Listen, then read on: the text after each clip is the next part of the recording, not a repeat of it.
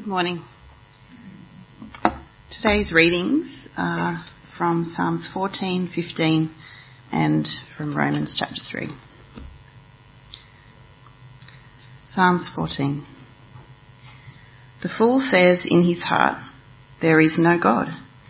They are corrupt, their deeds are vile. There is no one who does good. The Lord looks down from heaven on all mankind to see if there are any who understand, any who seek God. All have turned away, all have become corrupt. There is no one who does good, not even one. Do all these evildoers know nothing? They devour my people as though eating bread. They never call on the Lord. But there they are, overwhelmed with dread. For God is present in the company of the righteous.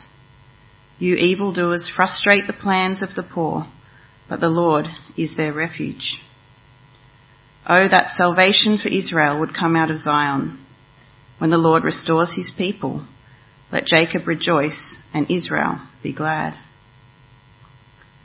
Psalms 15. Lord, who may dwell in your sacred tent? Who may live on your holy mountain? The one whose walk is blameless who does what is righteous, who speaks the truth from their heart, whose tongue utters no slander, who does no wrong to a neighbour, and casts no slur on others, who despises a vile person, but honours those who fear the Lord, who keeps an oath even when it hurts, and does not change their mind, who lends money to the poor without interest, who does not accept a bribe against the innocent Whoever does these things will never be shaken. Now we're going to read from Romans 3, verse 1 to 20. What advantage then is there in being a Jew? Or what value is there in circumcision? Much in every way. First of all, they have been entrusted with the very words of God. What if some did not have faith? Will their lack of faith nullify God's faithfulness? Not at all. Let God be true and every man a liar. As it is written, so that you may be proved right when you speak and prevail when you judge. But if our unrighteousness brings out God's righteousness more clearly, what shall we say? That God is unjust in bringing his wrath on us? I am using a human argument. Certainly not. If that were so, how could God judge the world? Someone might argue, if my falsehood enhances God's truthfulness and so increases his glory, why am I still condemned as a sinner? Why not say, as we are being slanderously reported as saying, and as some claim that we say, let us do evil that good may result? Their condemnation is deserved. What shall we conclude then? Are we any better? Not at all. We have already made the charge that Jews and Gentiles alike are all under sin. As it is written, there is no one righteous, not even one. There is no one who understands, no one who seeks God.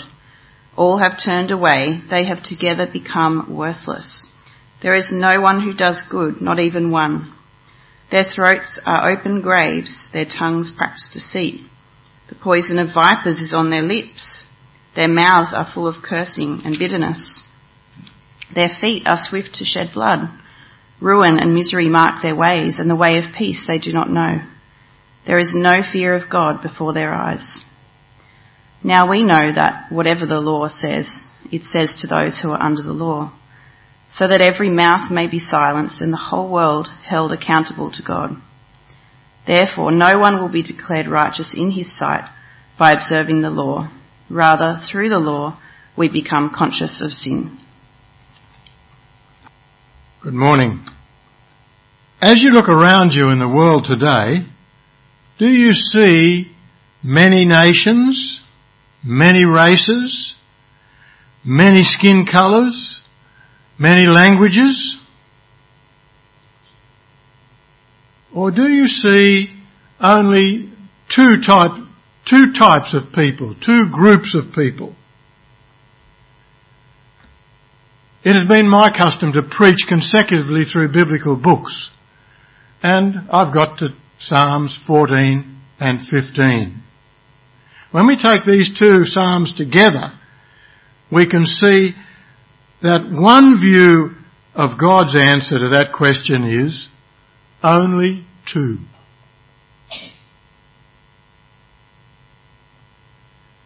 The fool, the God-fearer. The fool does not call on the name of the Lord. The God-fearer is the righteous. Psalm 14, verse 1. The fool says in his heart, there is no God. Now, you and I look around us locally from the news about overseas and sometimes we say, that man is a fool. My friends often hear me saying that about one prominent world politician. I also say it about characters in a movie I'm watching, if I am so moved. I mean, he has no sense. He makes stupid decisions. He lacks wisdom. I suspect that you also might make such a judgment from time to time. But that is not quite the way God's Word is using the idea in this passage. How do I know that? And those of my friends will know immediately what my answer to that is. Context. Verse 1. The fool says in his heart, there is no God. They are corrupt. Their deeds are vile. There's no one who does good. And verses 2 and 3 reinforce that usage. The Lord looks down from heaven on all mankind to see if there are any who understand, any who seek God. All have turned away. All have become corrupt. There is no one who does good. Not even one. God is saying here that since Adam and Eve disobeyed God, did not trust God, we call that the fall, everyone is a fool. Since the fall, the natural inclination of human beings is to turn away from God. As Adam and Eve did when they hid from God in the garden.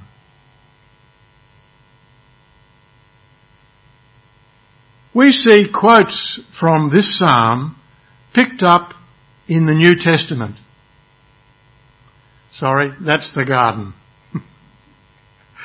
we see quotes from this psalm picked up in the New Testament, especially when Paul is teaching about the need for every person to turn from his sins, trust in Jesus Christ to save him, and then bow the knee to serve Jesus as Lord.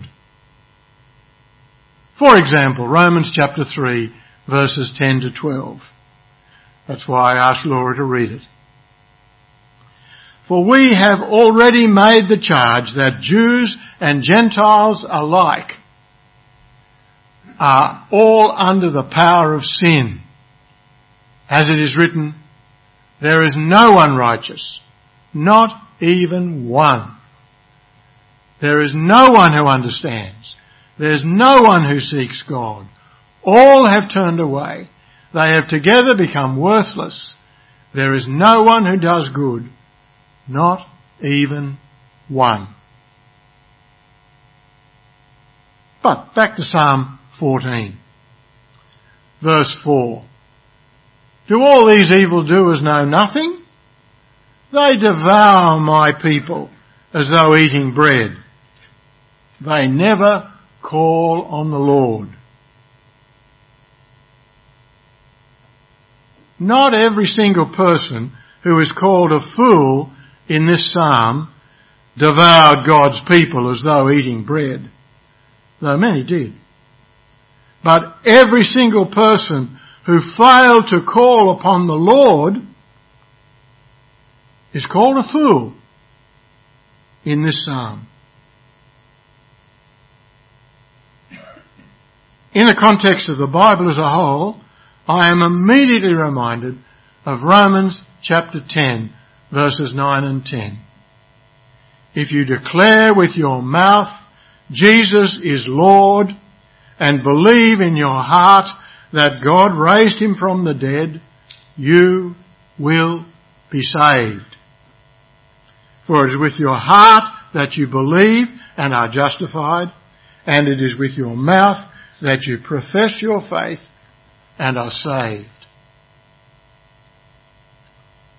So, in both Old and New Testaments, in order to be saved, it is necessary to call upon the Lord. In the Old Testament context, which is before us today, Psalm 14, the primary reference is to call on Yahweh, the covenant God of Israel. In other words, to pray to Yahweh. And implied in this is the thought that you don't pray to any other gods. Why is that? because they can't hear or answer prayer. Only the God of the Bible can do that. He is the only one who exists.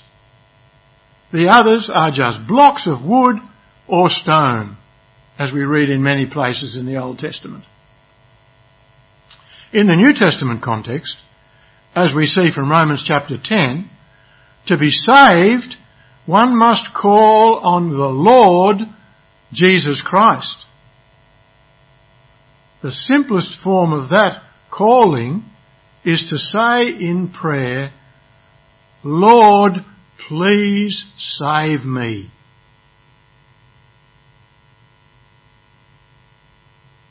Just the fact that you use the word Lord here carries with it the idea that you want to live as His slave. He will be in charge of my life from now on. So, the first group of people on earth is called in Psalm 14 the fool. Does not call upon the name of the Lord. The second, the God-fearer or the righteous. Psalm 14 verse 5. God is present in the company of the righteous. Sometimes I look at the New Living Translation for a different slant on the passage. And on this occasion, I like it very much. For God is with those who obey Him. But if we stick for a moment to the tag, the righteous, we Christians immediately think of that great theme in the New Testament called justification by faith. Because the same Greek word is behind both English words in the New Testament. We see this in many places. But here's one. Romans 5, 1 and 2.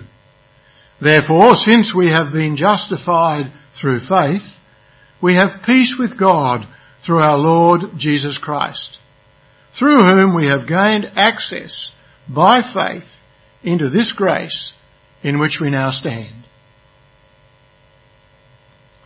The Christian is not righteous all the time in the sense of being sinless. But the Christian is righteous in the sense of being justified by faith. God declared everyone who trusts in Christ for salvation right with Him because of the death and resurrection of the Lord Jesus. However, and were you waiting for that however? However, while the Christian is righteous in a legal sense, he also needs to be, to strive to be righteous in a moral sense. In Christian theology we call that sanctification.